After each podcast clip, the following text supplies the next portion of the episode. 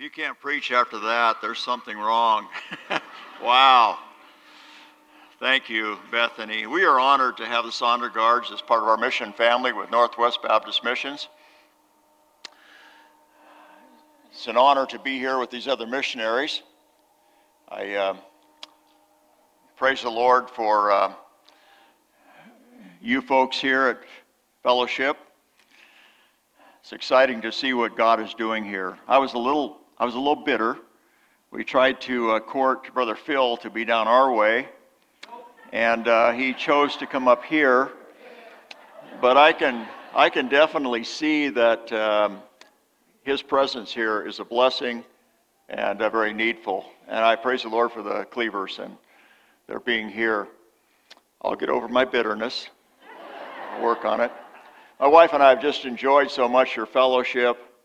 Um, I've never seen a fellowship time that was so lengthy. Is, that's normal, I guess. I guess this is what you do. Wow, that is great in keeping with your name. You know, I um,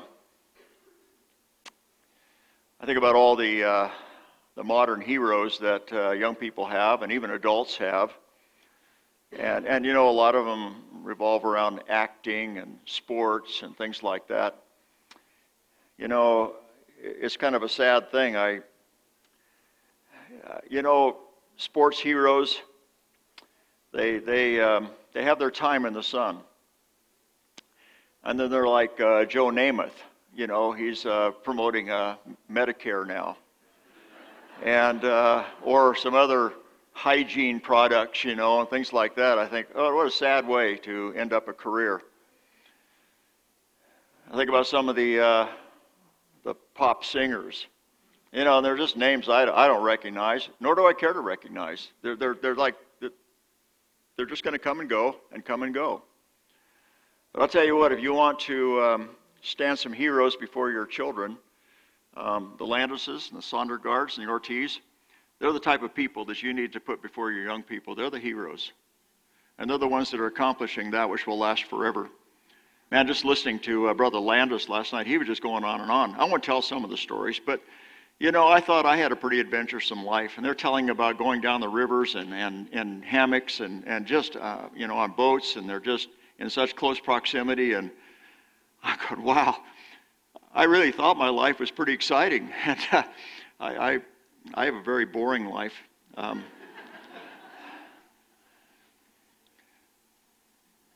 was talking to Brother Phil. I said, How many people in the larger Boise area? And he said, You know, probably pretty close to uh, three quarters of a million people right now. And you know, you represent a very, very small fraction of that.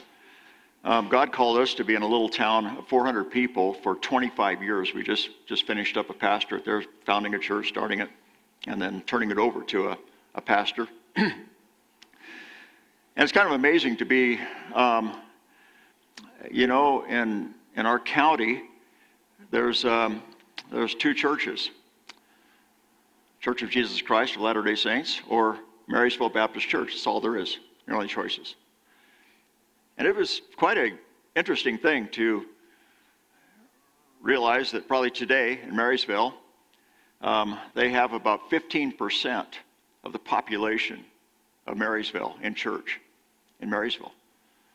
15%. If you had 15% of the people in the greater uh, Boise area, how many folks would you have? I think you might need to expand a little bit, uh, build your building a little bigger.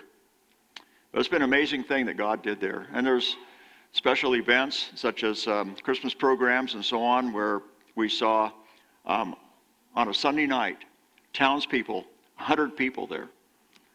And um,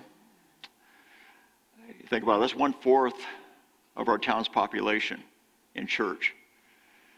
So I, um, I say, you know, do not despise the day of small things. God can do great things in small places.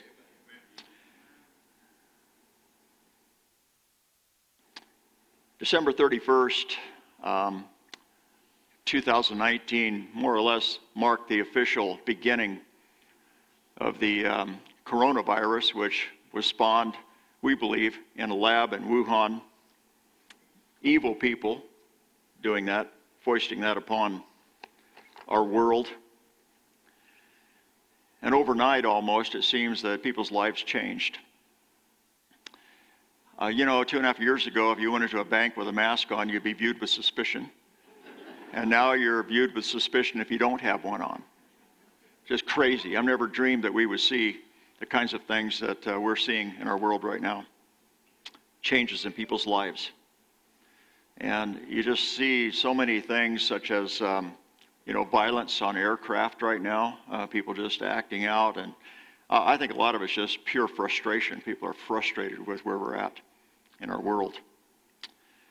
And overnight, people's lives have changed. And with the first round of COVID, it seemed like uh, we we knew of some people out there, you know, that were affected, and we so on. But it seems like with the new wave, uh, we've been affected very closely. I mean, people I have known and loved and appreciated, and have been mentors to me and, and close associates, have now passed on to heaven because of this disease, and it um, it's very it's very raw, it's very real, and uh, I know this church has um, suffered some some real tragedies and some difficulties in recent days. I'm going to talk to you a little bit about the um, concerning missions, about the sovereignty of God, but also um, the fact that God would desire to take us out of our comfort zone. I think most of us have been pried out of our comfort zones uh, with this virus, and of course, you think about some of the uh, hurricanes that have hit our, our Gulf um, states and, and uh, eastern seaboard. A lot of people lost their homes and their lives have been uh, turned upside down. They had very comfortable lifestyles. They were very uh, set in what they were doing, and yet God turned all that upside down. And could God have prevented the coronavirus from uh, spreading worldwide? Yes, He could have. And could He control the weather patterns and, and all the things associated with that? Yes, He can obviously do that. But many times throughout history, God has allowed things to come into um, even believers' lives and into the life of a nation to remove people from their comfort zones. And it's so easy for us to fall into those comfort zones. My wife and I, I pastored the church in Marysville, taking it from its infancy. We met, we, we bought the only operating bar in town. That's how we started the church in Marysville, right on the highway. We paid $40,000 for half a city block and the bar. And you know, you think um, the bar, I think some of the people were imbibing a little bit too much when they built the building because the building, the original building we started with was 40 feet square, except it was 18 inches out of square in 40 feet. And so it, you know, it was really a piece of work. And so, you know, when we added on, we did things, you know, you just had to kind of cheat it a little bit here and there. But if you looked at the floor tiles, you went, wow, there's something wrong with this building. And it was really obvious because the lines, you know, weren't square with the walls, and it, it was really something. And we talked about, as we grew, we talked about maybe just adding on to that building, but man, that would just be putting more lipstick on the pig, and we need to get rid of it, you know. We just, so we built behind it a brand new building, and I praise the Lord. We did it in the kind of the slow route. We have a, um, some of you know Caleb McGill, associated with uh, Red Cliff Bible Camp. His dad is uh, Dick McGill. Uh, he, he's, one, he's the head deacon there in Marysville, but he also owns a construction company, and so he was the general. We all worked together a couple of years, but we built the building debt free, oh nothing. And uh, what, a, what a blessing that was. But, um, you know, we, we have our comfort zones, and many times that just, that just binds us. And I'd pastored that church for 25 years, and Man, we got this new building, it's fabulous. I had an office, the likes of which I, I never dreamed that I would ever occupy. It was wonderful, man, beautiful, huge crown molding, uh, just just gorgeous office, all kinds of built-in bookshelves, and just a beautiful, big, nice desk, and I had nice chairs for people to come in and sit and get counsel and so on. And about the time, you know, I got a little bit comfortable with that, thinking God said, it's time to, you're, you're a church planter. This church doesn't need a church planter anymore. You need to, you need to leave. And I was pried out of my comfort zone. And uh, I, I gave up that office. Now I just sit in a chair at home and study. You know, it's my office now, and it's, uh, it's different. But I, I, I got to relish that for just a short time. But you know, God is always taking us out of our comfort zone. And, you know, plus, when I resigned the church, my wife said, Wow, I don't know what we're going to do I mean, the church was paying us a salary, and, and all of a sudden that salary went away, and it was a pretty significant amount every month, and it just, it's gone. And you know, I'm, I'm pleased to announce that God has taken care of us. He has really taken care of us, and it's, you know, it's a little tight. But we're glad to be doing His service. We know that God is going to continue to take care of us, and it's a, it's a wonderful thing to be able to trust Him. So many times when we get into our comfort zones, we just are in a state of stagnation. And so, and when God makes us uncomfortable with whatever He brings into our lives, our flesh cries out, No, I don't like this. I hate this. And some of you know we, we still own a ranch, and, and we provided uh, horses for many years to the, um, to the youth camp, Utica. In fact, 35 years we're involved with that. And I have um, I've started innumerable number of colts. You know, um, we raised baby horses, and we just at one point, I don't know, we've we've probably owned uh, well over 100 horses, but at one point on the ranch, at one time we had 43 head of horses, a lot of babies, and we're always breaking horses and starting them. And you know, here's a young horse. And, it, and the horse has never done much that he didn't really want to do. You know, and he wants to walk, he walks. And he wants to run, he runs. And he wants to turn, he turns. When he wants to eat, he eats. And when he wants to drink, he drinks. And he wants to lie down, and he lies down at will. Changes direction whenever it suits him. And say the least that life is pretty comfortable for this horse. He, at least he thinks so. But the day comes when all that changes. And a uh, person comes along and uh, manages to put a halter on this horse and a lead rope, and all of a sudden he's having to follow the lead of someone else and do something he's really not done before. He's always just done what he's wanted to do. But now he's being led by another and is forced to yield his will to that person. But still, the comfort zone is pretty good, and the horse can still pretty much most of the time go out and do what he wants to do. Then comes what I call the biggest day in the horse's life. That's the day he's going to learn how to carry a rider. And uh, it's, it's, it's pretty interesting to watch. Um, there, there's definitely going to be a battle of the wills in the initial, initial stages. And, and uh, you know, if you could read a horse's mind, he's going to say, wow, this is really different. And I don't like it. I hate this. We usually use a round pen, and the horse typically, and uh, you know, if it's me or somebody else, they're standing in the middle. And the horse always, at the beginning, will work the edges. It'll be right at the rail. Head high, looking over the rail. What's the horse looking for? Escape. Escape from the pressure. Wants to get away. Um, we've actually got a, we got a really solid round pen. I mean, it's solid, but I have actually had, I think, two, two horses go over the top, which is just like incredible feat of athleticism. I have some bends in the top of the rail to prove that that really happened. But, um, you know, the, the horse is trying to escape the pressure, is trying to escape back into his former life that it remembered. You know, life is good. I could do what I wanted to do. I could eat and move and do it my will. But now, all of a sudden, somebody else's will is being exerted. And it's really fascinating to watch. And usually, I could, um, Brother Winchester uh, remembers I, I, did one of these breaking demos at um, Antioch, California. And, and, usually, if I can take a horse that I can approach, um, just be able to approach it, never been touched, never messed with, but just kind of a friendly sort of a horse, typically I could be riding it within two hours, be on his back in two hours riding it. And it's pretty dramatic to watch all the changes in the horse over that the course of two hours. And, and it's really interesting to watch a horse kind of venture out of its comfort zone and, uh, and start to yield to the, the trainer. And then it'll, it'll retreat back. You know, it'll go out and goes, oh boy, look back here where I'm comfortable. And then little by little, the uh, horse begins to discover there's a whole new world out there that it didn't even know about before. And, and what, he, what he formerly thought was good, um, it wasn't maybe the ultimate good. And actually, the person who is exerting his will upon me, the horse, isn't half bad a person after all. And they, we, we call it connecting or hooking up. The horse will connect with the person in the middle. And it's really fun to watch. And then you almost can't get rid of the horse. It's, it's they become very attached. Let me tell you, folks, that God loves us all too much to leave us where we're at. And life is a series of growth process. He, he, God just takes us here and then here and then here and then here.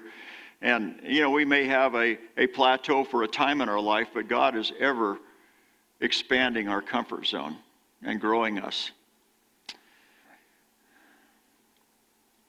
And many times, uh, you know, I'm so glad that God doesn't give up, aren't you? And He patiently just keeps working with us and working with us and working with us. And He doesn't take our first refusal as the final answer. That's your final answer? no. And God keeps kind of making us uncomfortable in order to take us to a new level. It's wonderful. So God loves us too much to let us remain where we're at. Joseph was hated by his brothers. Hated by his brothers. But, you know, even at that, life wasn't too bad because his dad, Jacob, loved him and gave him perks that the other family members didn't have. So there was a close bond between Joseph and his dad. And uh, I'm going to give you the really fast version of Joseph's life, okay? So just hang on. And you have to fill in the gaps this morning. But start, we'll start with um, Genesis chapter 37. Genesis 37, we're just going to uh, fast track this. Genesis 37. And uh, you know that um, he had had these dreams, and boy, the brothers were just, I mean, they were already. They were already feeling antipathy towards him, but it just like it ignited the fire and, and threw gasoline on the fire, and now they're really angry with him. And they're off by themselves. They're taking care of sheep. And his dad said, I want you to go out and check on the welfare of your brothers. Uh, they're taking the sheep. Haven't heard from them for a while. They didn't have cell phones and that kind of thing. So Joseph takes off. And uh, again, fast tracking it here um, Genesis 37 17, last part of the verse. And Joseph went after his brethren, and he found them in a place called Dothan. And when they saw him afar off, even before he came near unto them, they conspired against him to slay him. Man, if you think you have a dysfunctional family, Joseph's family was, uh, I say, just a little on the dysfunctional side here. And they said one to another, Behold, this dreamer cometh. Come now, therefore, and let us slay him and cast him into some pit, and we will say, We will lie, and say, Some evil beast hath devoured him. Then we shall see what will become of his dreams. They are just, they hate him. Well, we know that um, they decided against uh, killing him. One brother intervened, and they all concurred. And they ended up selling him to a bunch of Ishmaelites who were nomads going across. And they would sell wares and so on. And they, they thought, well, here's a, here's a slave. And so they took some money for him and sent him off with this, and I think bound probably. And, and we know that he, um, he ended up in um, Egypt. And he sold into slavery in Egypt. So we would look at life at first for Joseph and his dad and the relationship they had. We say, well, life was good for the boy. And then this happens with these brothers, and all of a sudden we switch gears. We go, this is bad. This is really bad. Well, he ends up in Egypt. Turn to chapter 39. In the first few verses here of chapter 39. And we read this and, and Joseph was brought down to Egypt, and, and Potiphar, an officer of Pharaoh's uh, of Pharaoh, captain of the guard, an Egyptian, bought him of the hands of the Ishmaelites, which had brought him down thither. And the Lord was with Joseph, and he was a prosperous man. And he was in the house of his master the Egyptian, and his master saw that the Lord was with him, and the Lord made all that he did to prosper in his hand. I like this. And Joseph found grace in his sight, and he served him. And he made him overseer over his house, and all that he had he put into his hand. I like the fact that it says, and the Lord was with him. And so now, you know, we started out saying, well, life is good for Joseph. Oh, it's terrible now. It's terrible. And now we're looking at it here in chapter 39. You go, well, maybe it's not so bad. It's not so bad. And so things were going along pretty good. And it could have been written, it could have been written that Joseph um, settled into a very comfortable lifestyle here. And his, his, his story could have read Joseph lived this very comfortable situation all his days. He died at a ripe old age and just had a, a wonderful life. But you know, God wasn't finished. Wasn't finished with Joseph's story.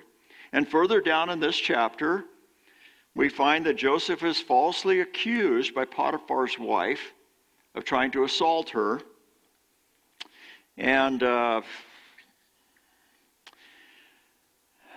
he is, um, well, verse 20 tells what happened as a result. Um,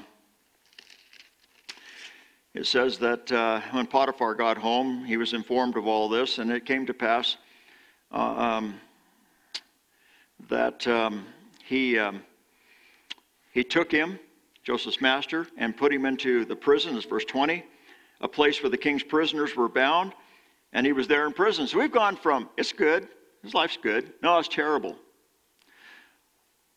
Well, it's not so bad.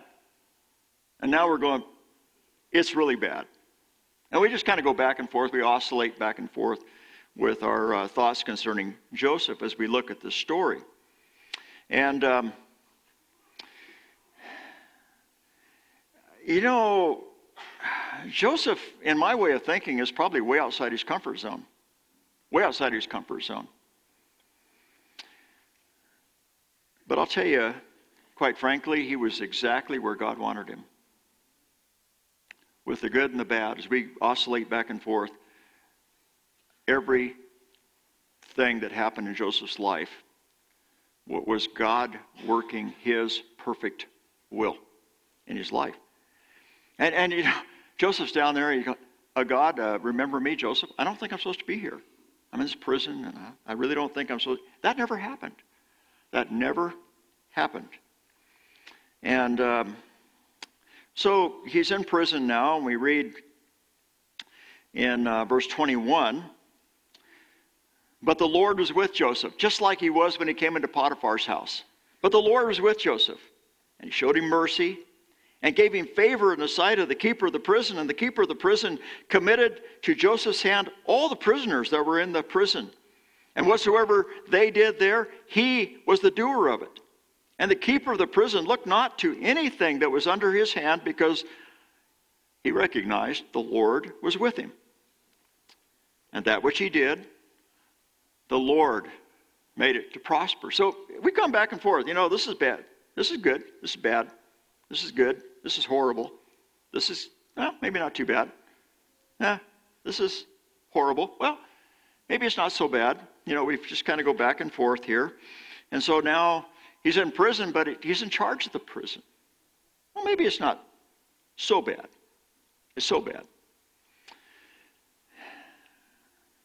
Well, we know that in chapter 40, we're introduced to two dreamers, the butler and the baker. What these guys did to offend the Pharaoh to the point that they did, the degree that he did, that they should be thrown into prison, I don't, I don't know. But I want you to see the sovereignty of God in giving Jesus a segue through these two men into the very throne room of Pharaoh. This wouldn't have happened. So these two guys show up at prison. They're cast into there. Whatever they did, I do not know. But I want you to see the sovereignty of God in giving Joseph the contact in prison that he needed, exact contact that he needed. Well, Joseph helped these two men understand uh, troubling dreams that they had experienced. Of course, the baker was to be executed I guess Pharaoh didn't like um, liver flavored donuts or something. I don't know. But the butler was to be restored to his place of honor, his former position. And with the butler's dream, do you remember um, Joseph in verse 14? As the butler's going out the door and he's going to be released and put back into position, Joseph said, verse 14, Think on me when it shall be well with thee, and show kindness, I pray thee, unto me, and make mention of me unto Pharaoh, and bring me out of this house. That was the parting shot. And you would think that somebody that had interpreted a dream so accurately, and of course he saw what happened to the baker, And now he's restored. You would think he would remember Joseph and mention him before Pharaoh. No, it didn't happen. It didn't happen. And uh, we get down to verse um, uh, 21. And he restored the chief butler into his butlership again and gave the cup to Pharaoh's hand, so he's back in his position. But he hanged the chief butler as Joseph had interpreted. Yet did not the chief butler remember Joseph, but he forgot him.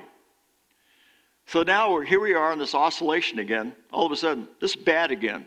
It's really bad. And then you couple that with the first verse in the next chapter, 41. It came to pass at the end of two full years. He forgot him for two years. He's just stuck there. And, and Joseph doesn't know if, it's, if the end is coming or if this is where he's going to spend all the years of his life in this prison. He doesn't know that. I submit to you this morning that God was just as much in the butler forgetting as he was in the butler remembering. Just as much in that process. You know, we look at the negative things that happen in our lives, we go, man, where's God? He's there. He's there. What do you suppose? Why do you suppose the delay why do you suppose it went two full years before the butler remembered? It's just a theory, folks. It's just a theory. Joseph was going to occupy the highest position under Pharaoh in the entire nation, Egyptian nation. He was probably going to need to know a little bit about the culture. He definitely was going to need to learn the language. I think he was in language school.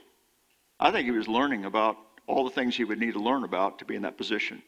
So God just said, Hey, you're going to be there a couple years. He's a, you're a fast learner. You can, you can get it all in a couple of years. So he's there. And then at the end of verse 1, chapter 41, Pharaoh dreamed. And we know the dream fat cows, skinny cows, fat heads of grain, lean heads of grain. And it really was disturbing to him. And you get down to verse 8 of chapter 41. It came to pass in the morning that, that his spirit was troubled. And he sent and he called for all the magicians of Egypt and all the wise men thereof. And Pharaoh told them his dream, and there was none that could interpret them unto Pharaoh. And all of a sudden, butler man goes, I know a man. We dreamed dreams in prison, and they both were fulfilled perfectly. And I know a man. And Joseph's called for, and I'll tell you what, Joseph giving all credit and glory to God interprets accurately Pharaoh's dream. And it was obvious to all that Joseph was a man that was in touch with the Almighty, and that the interpretation was absolutely true. So we drop down there in chapter 41 to verse 37. It says, And the thing, the thing was good. It was good in Pharaoh's eyes and in the eyes of all his servants. And Pharaoh said unto his servants, Can we find such a one as this, a man in whom the Spirit of God is? And Pharaoh said unto Joseph, For as much as God has showed thee all this, there's none so discreet and wise as thou art. Thou shalt be over my house, and according to thy word shall all the people be ruled. Only in the throne will I be greater than thou. And Pharaoh said to Joseph, See, I've set thee over the land of Egypt. And Pharaoh took off his ring, his signet ring, off his hand, and put it upon Joseph's hand. It was the ring of authority. And arrayed him in vesture of fine linen, and put a gold chain about his neck. And he made him to ride the second chariot which he had. And they cried before him, Bow the knee. And he made him ruler over all the land of Egypt. You say, Well, that's incredible. But how many times have we gone back and forth in the process of getting here? We go, This is bad. Maybe not so bad. This is terrible. Well, maybe it's not so terrible. And we've just gone back and forth and back and forth and back and forth. We judge things by the circumstances that we're in at any given time. Um, but this is good beyond belief. I want you to think about it. The day before he became the ruler in, in, in Egypt, he was, he was a common prisoner. That's where he was, stuck in this prison cell. But you see, the prison cell was just as much part of the process of Joseph becoming the second most powerful man in Egypt as any of the other things that we look at and we view as negative. It's all part of that. And do you ever see Joseph whining about his lot in life? I don't. I don't. What do, what do Christians whine about today? And man, I, I, I know this group is exempted. You know, I, I, can't, I can't make church today. Man, I got, I got a bad hangnail, and it's just killing me. You know, I, I broke a nail, and I couldn't be seen in public, you know, with a broken nail. And it's just, you know, and I'm, I'm, I'm being facetious here, but, you know, we, we talk, we, we become really overconsumed with a lot of small minded stuff, folks. We really do. And you think about what Joseph went through. And I know what this church body has been through, and I, I praise the Lord for the way that you have you have gathered around and, and helped and encouraged those that have experienced devastating loss. And it was so encouraging to be at the Northwest meeting, and I, I, I believe Northwest Baptist meeting. It was for no other reason. It was just a wonderful thing to see the Northwest Baptist uh, missions family gather around Ron Eman Nobody saw Kathy going to heaven just like that, just bam, gone.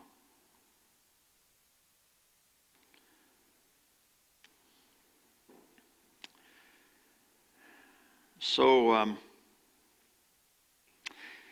do you think Joseph ever envisioned himself in this position that he found himself in, in Egypt? I mean, growing up. You know, when he was at home, do you think he saw himself in that? Do you, do you think he really saw that's what was going to happen with the uh, the sheaves bowing down to his sheaf? I don't think so. How about when his brothers threw him into a pit out there near Dothan and ended up selling him to the Ishmael? You know, he's in this pit. He can't get out. And, you know, you, you, you get to where you, you act a little weird, you know, sometimes when you're in a place like that. So, you know, there's a lizard there in the pit, and he's going, you know, Mr. Lizard, you know, someday I'm going to be a ruler in Egypt. I don't think uh, that happened.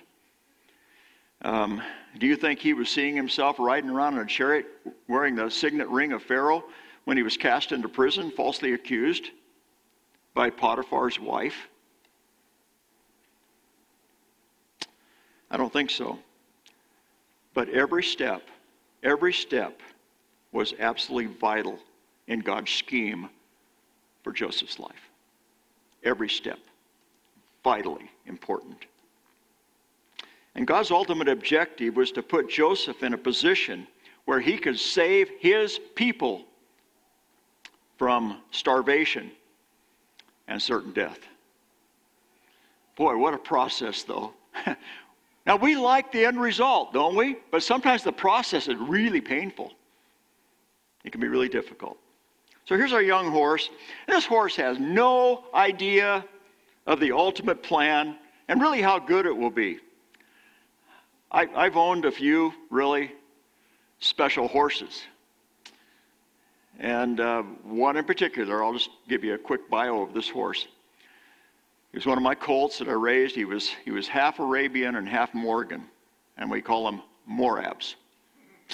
And at one point, we were probably the leading breeder of Morabs in the West. It was kind of an East Coast breed of horse, but we were probably the leading breeder of Morabs. And that's one colt. And my daughter and I rode all the time. We just loved to ride together, and we'd ride. And she'd take this colt out and just, just kind of let it run along with her horse. In fact, her horse was the mother to this horse. And just let it, and boy, I taught that horse how to jump over bushes and how to cross ravines and water and all kinds of things.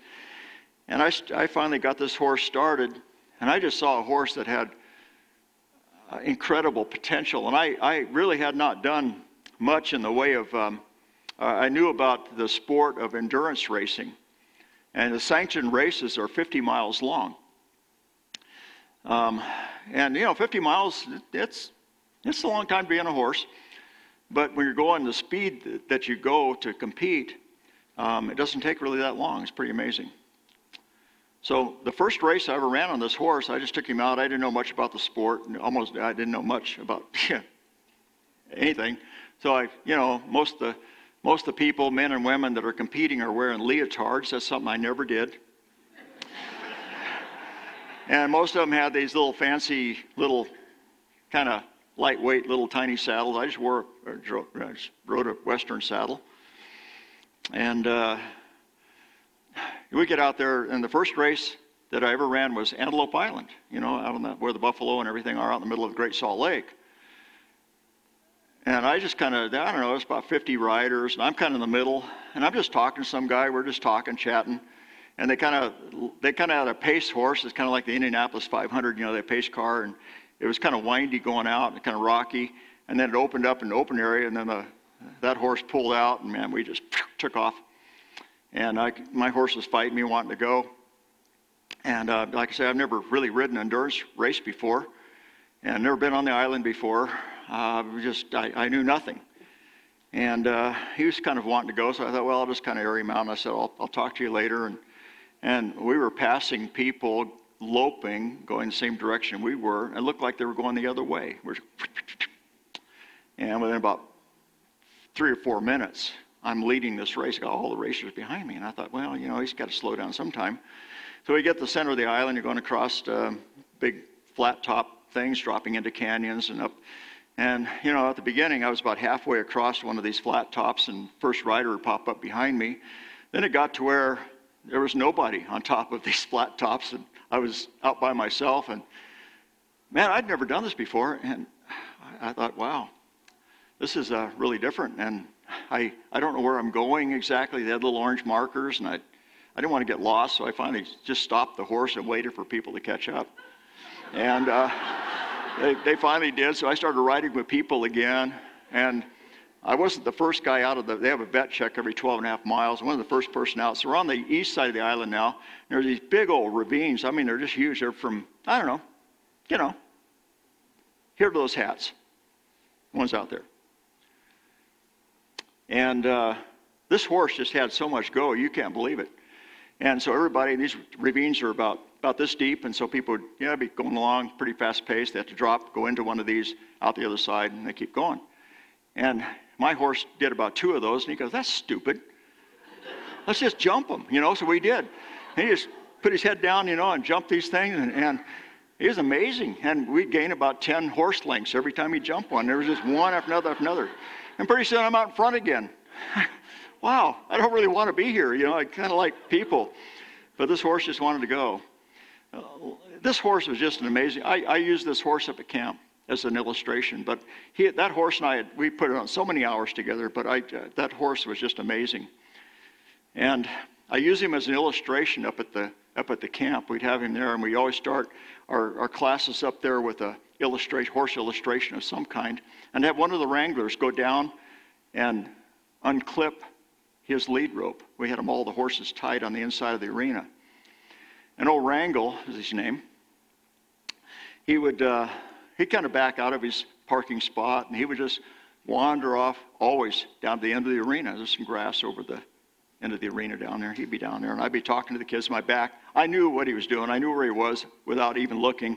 I'm talking to the kids and I go, um, I want to I want to use uh, my horse as an illustration. I said, uh, would you, and I motioned one of the kids, go, go get my horse.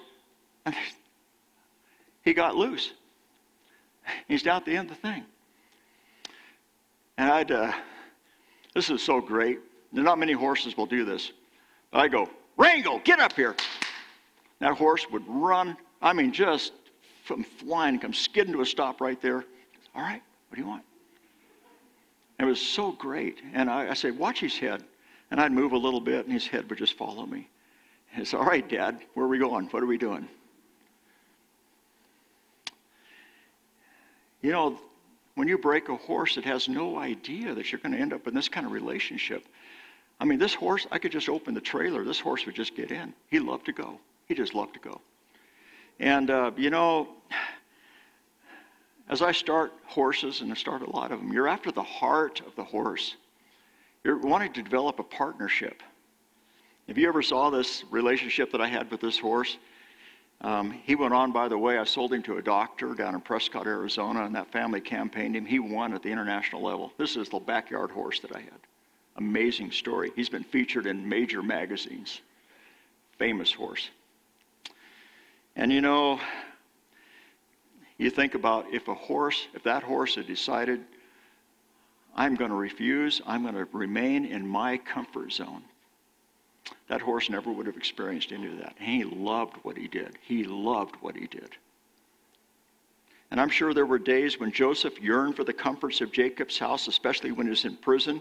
But in the grand scheme of things, those hard times are what fitted Joseph for his service to God.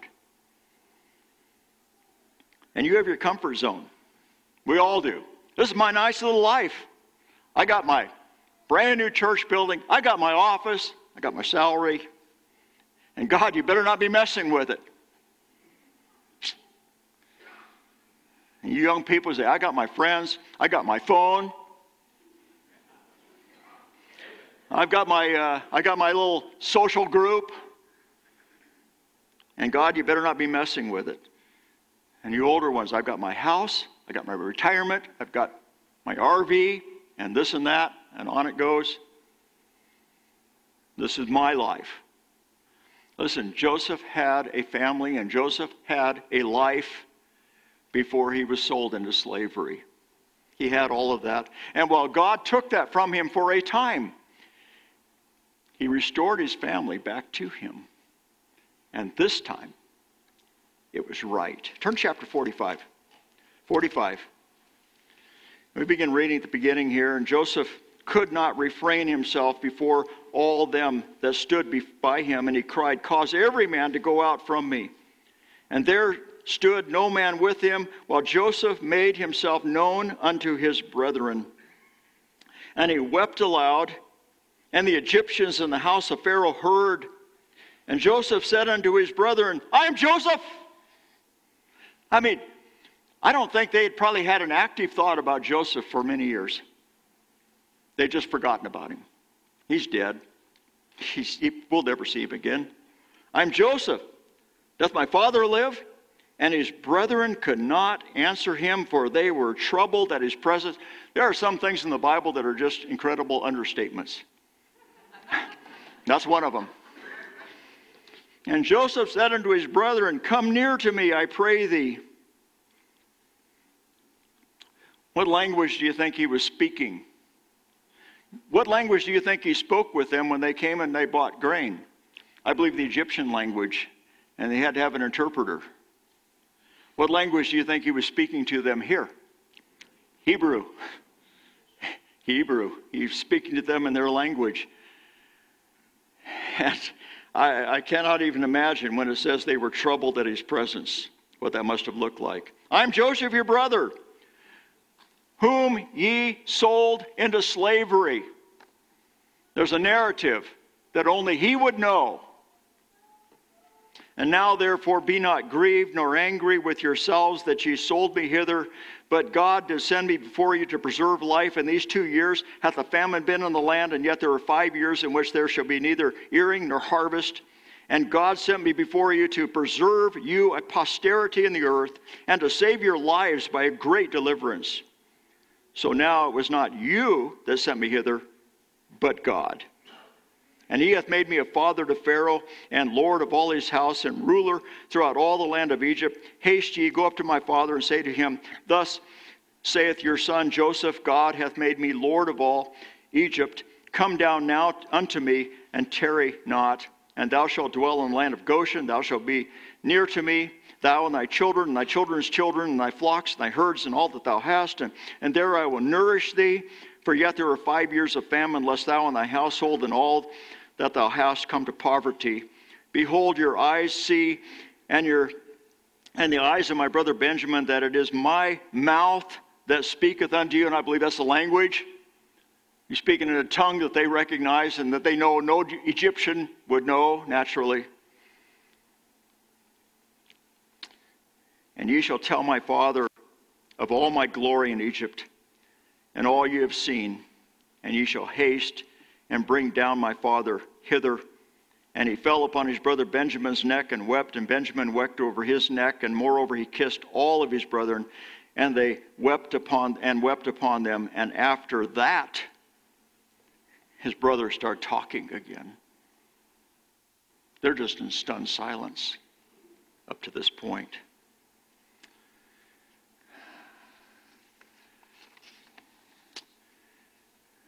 I, I love the three verses 5, 7, and 8. You just let your eyes fall on those pages and just look at the particular phrases 5, 7, and 8. It wasn't you, God sent me. 7. God sent me before you to preserve you a posterity. Verse 8. But God, and he hath made me to be a father to Pharaoh. It's all about God. Let me challenge you, whatever you think, whenever you think your life is so great and you've kind of developed your own comfort zone, let me tell you something. God can make it better, and I don't care what age you are. God can make it better. In 1972, I was a, um, I was a youth pastor in Yucca Valley, California, which is about 20, I don't know, maybe 22 miles from Palm Springs, up in the high, high desert in California. And I was there with um, David Ennis. He was pastor. He, he's pastored for many, many years now in San Francisco. Uh, Dr. David Ennis there. But at the time, he was in Yucca Valley. He had a young family, and my wife and I just got married, and he, he liked to drive us down to Palm Springs once in a while for dinner. We'd go down there together with his family. And, and the favorite place to go was a place called the Hamburger Hamlet. Now, some of you oldsters here, IR one, you will remember. Um, and then there's there's a couple parking spots behind the Hamburger Hamlet, one for Red Skelton, and the other for Lucille Ball. they had their own personal parking spots at the Hamburger Hamlet in um, Palm Springs, California. And let me tell you, this place was serve a hamburger. These were gourmet hamburgers, and it was more than a normal person could eat. Uh, these, were, these were theme hamburgers. Amazing. But how many Christians do I know who are satisfied with a McDonald's kind of a life? I mean, you can you can sort of call it a hamburger. You know, it kind of sort of looks like one. You know, and the the thing's about a half inch thick, and that includes the bun, the meat, and the other bun and the two pickle chips. And like all the uh, condiments have been absorbed into the bread. It's been in a heat lamp for about three hours. And you have to you have to supersize the meal so that you can get a drink big enough to wash the pasty thing down to get it down. This is your life in your present comfort zone. This is your life.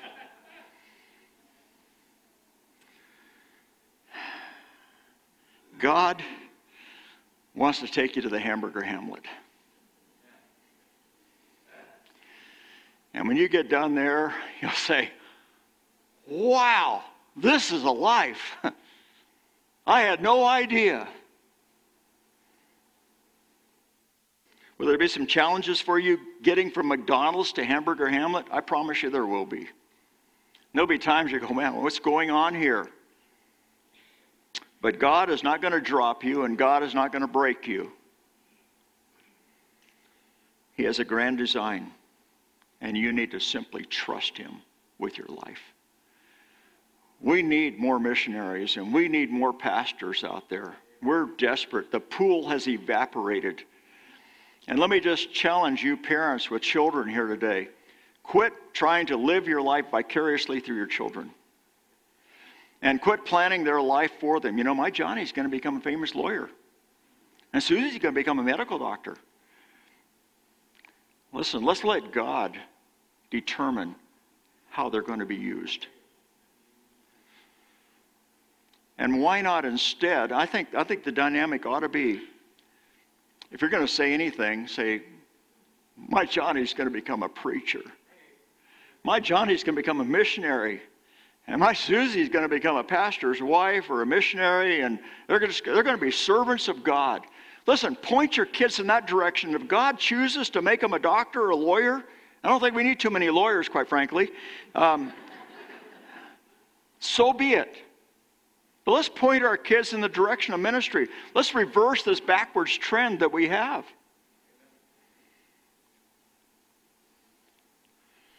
The life that I'm now living, I shared a little bit yesterday, but there weren't too many folks here yesterday compared to what's here today. The life that I'm now living is far from how I was raised in California.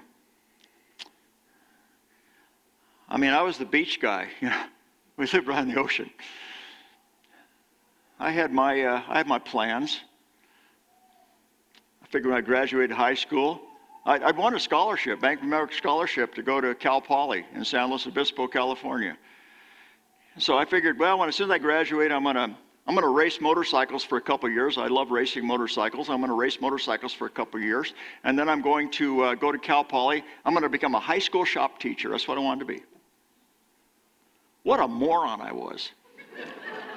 Absolute. My comfort zone was more pathetic than a warmed over McDonald's hamburger. My comfort zone is huge now. I can't believe all the things that I'm privileged to do and the people I'm privileged to be with and the hundreds and not thousands of people that will greet me someday in heaven because of the direction that God had for my life and not the direction I had for my life. It's exciting. So I encourage you. And I, I see my comfort zone. I'm, you know, this, I'm not really, you know, to me, old age is just a number. I feel good. I feel good. And I figured I'll keep flying airplanes until I scare myself really bad. Um, but it's just a number. It's just a number. But I believe that God is going to continue growing my comfort zone, even from this point going forward. By the way, when you get older, you don't get to practice for it. You, don't get to practice for old age. You just have to deal with it, what comes along. And, uh, you know, I believe my comfort zone is going to keep growing. It's going to keep growing. It's going to keep growing until the day that I step through the gate into heaven. That's the ultimate. and then my, my growth days are over, my worship days of full, unadulterated worship of God and being in His glorious presence. And that's what God is fitting us for through life. Ultimately, to arrive safely at heaven's shore and be there in His incredible presence. And God's fitting us for that our entire lives. And you may view change as God ripping you out of your comfort zone. You say, well, this is bad. How many times do we go back and forth with Joseph? This is bad, this is good, this is bad, this is good. God is simply expanding your comfort zone. And sometimes He makes us a little uncomfortable along the way. Deal with it. Just deal with it. How big your comfort zone grows really depends on your trust in and submission to the God of the universe. What kind of life are you satisfied with? McDonald's? I hope you'll say, I want the life that God wants for me and that He's designed for me. And maybe you're here today and you say, I see it all very clearly now. I see it all very clearly. I have been living in a pathetically small comfort zone, self generated comfort zone. And it's time. It's time I allowed God to expand it.